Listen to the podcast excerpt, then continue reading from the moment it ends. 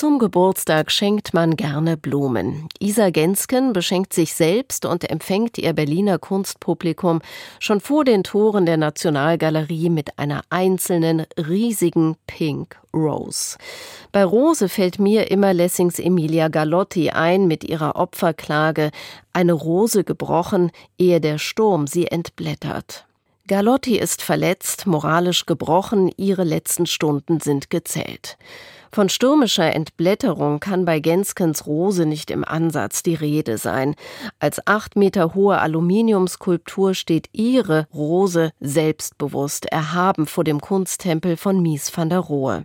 Isa Gensken hat sich in ihrer Kunst verschiedentlich mit Formensprache, mit korrespondierenden Materialien, mit Aktualitäten befasst.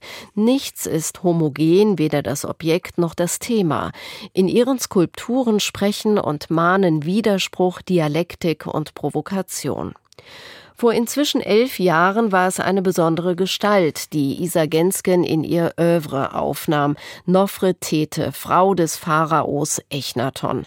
Die Büste mit ebenmäßigem Gesicht, vollkommenen Zügen, ein Gesicht mit makellosen Proportionen, die Schönheit Ägyptens ist weltbekannt.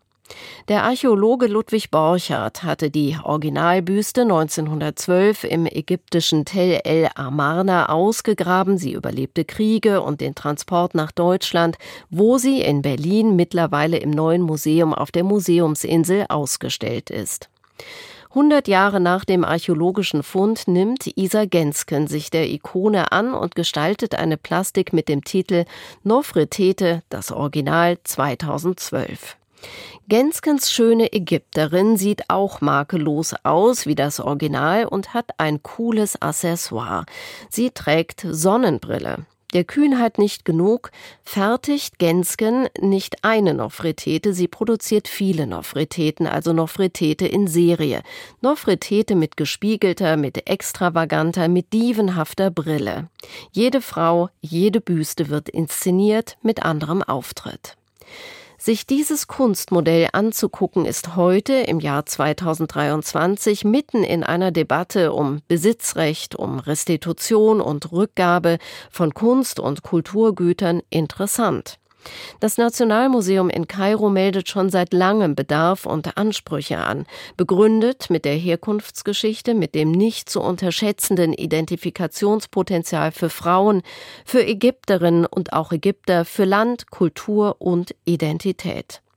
Immer wieder werden sie gestellt, die Fragen, woher und wohin gehört Kunst? Wo kommt Kunst zur Geltung? Wo zur Ruhe? Wo kann sie ihre Aura entfalten? Was soll und kann Kunst leisten? Was legitimiert auch moralisch ihren Besitz? Die Antworten sind komplex und nie leicht. Solange aber Fragen gestellt werden, ist das Gespräch darüber nicht beendet. Gut so, denn über Kunst soll man reden, auch das ist ihr inhärenter Zweck. Genskens Nofretete jedenfalls lässt innehalten, sie überrascht, amüsiert, provoziert. In jedem Fall regt sie Fantasie, Diskussionen und Debatten an, Debatten, die sonst allzu schnell festgefahren, verletzend und wenig innovativ sein können.